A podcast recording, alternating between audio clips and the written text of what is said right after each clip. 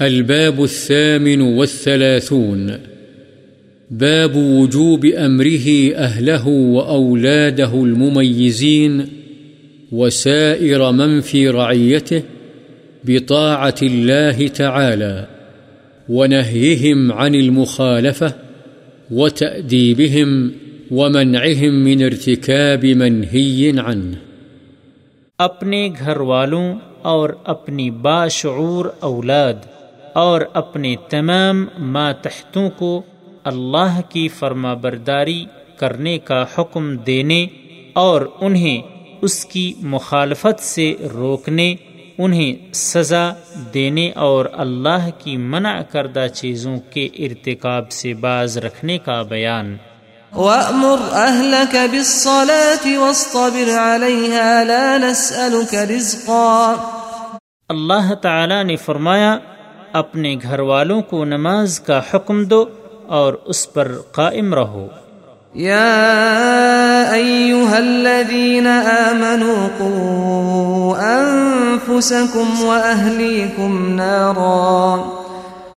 اور فرمایا، اے ایمان والو، بچاؤ تم اپنی جانوں کو اور اپنے گھر والوں کو آگ سے. وعن ابی ہریرہ رضی اللہ عنہ قال اخذ الحسن بن علی رضی اللہ عنہما تمرة من تمر الصدقة فجعلها في فيه فقال رسول الله صلى الله عليه وسلم كخ كخ ارم بها أما علمت أنا لا نأكل الصدقة؟ متفق عليه. وفي رواية أنا لا تحل لنا الصدقة. وقوله كخ كخ يقال بإسكان الخاء ويقال بكسرها مع التنوين، وهي كلمة زجر للصبي عن المستقدرات، وكان الحسن رضی اللہ عنہ صبیا. حضرت ابو ہریرہ رضی اللہ عنہ سے روایت ہے، انہوں نے فرمایا، حضرت حسن بن علی رضی اللہ عنہ نے صدقے کی کھجوروں میں سے ایک کھجور لے کر اپنے منہ میں ڈال لی، تو رسول اللہ صلی اللہ علیہ وسلم نے فرمایا، نہیں نہیں، اسے پھینک دو، کیا تمہیں معلوم نہیں کہ ہم صدقے کی چیز نہیں کھاتے؟ بخاری و مسلم. ایک روایت میں اس طرح ہے، ہمارے لیے صدقہ حلال نہیں. وعن ابی حفص عمر بن ابی سلمة عبد الله بن عبد الاسد ربیب رسول الله صلی اللہ علیہ وسلم قال كنت غلاما في حجر رسول الله صلی اللہ علیہ وسلم وكانت يدي تطيش في الصحفة فقال لي رسول الله صلى الله عليه وسلم يا غلام سم الله تعالى وكل بيمينك وكل مما يليك، فما زالت تلك طعمتي بعد. متفق عليه. وتطيش تدور في نواحي الصحفة. حضرت ابو حفص عمر بن ابی سلمہ عبداللہ بن عبد الاسد رسول اللہ صلی اللہ علیہ وسلم کے پروردہ یعنی ام المؤمنین حضرت ام سلمہ رضی اللہ عنہا کے بیٹے سے روایت ہے کہ میں بچہ تھا اور رسول اللہ صلی اللہ علیہ وسلم کے زیر پرورش تھا، اور میرا ہاتھ کھاتے وقت پیالے میں گھومتا تھا، تو رسول اللہ صلی اللہ علیہ وسلم نے مجھ سے فرمایا، اے لڑکے، اللہ کا نام لو یعنی بسم اللہ پڑھو، دائیں ہاتھ سے کھاؤ اور اپنے قریب سے کھاؤ. چنانچہ اس کے بعد میرے کھانے کا طریقہ یہی رہا. بخاری و مسلم.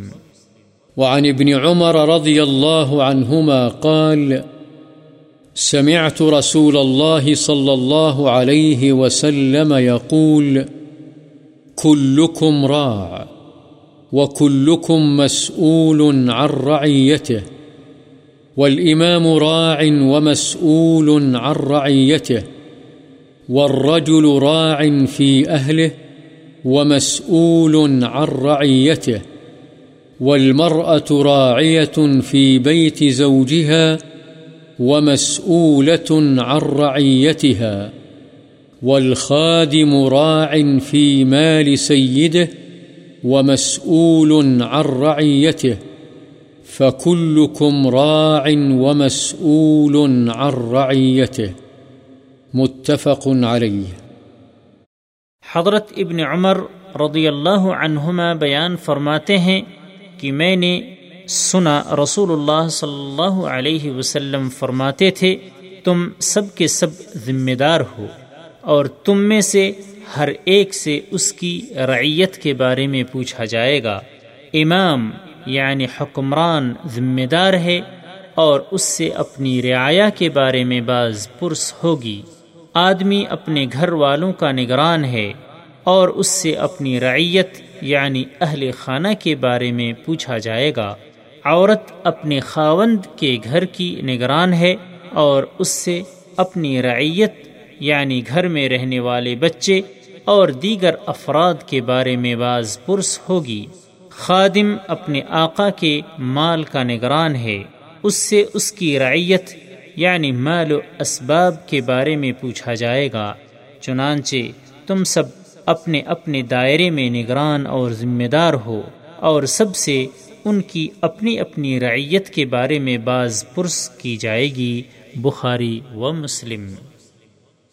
وعن عمرو بن شعيب عن أبيه عن جده رضي الله عنه قال قال رسول الله صلى الله عليه وسلم مروا أولادكم بالصلاة وهم أبناء سبع سنين واضربوهم عليها وهم أبناء عشر وفرقوا بينهم في المضاجع۔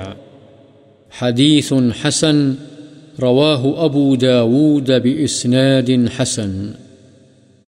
حضرت عمرو بن شعیب رضی اللہ عنہ اپنے باپ اور وہ یعنی شعیب اپنے دادا عبداللہ بن عمر رضی اللہ عنہما سے روایت کرتے ہیں کہ رسول اللہ صلی اللہ علیہ وسلم نے فرمایا، جب تمہارے بچے سات سال کے ہو جائیں تو انہیں نماز کی تلقین کرو، اور جب دس سال کی عمر کو پہنچ جائیں اور نماز میں سستی کریں تو اس پر انہیں سرزنش کرو اور ان کے درمیان بستروں میں تفریق کر دو۔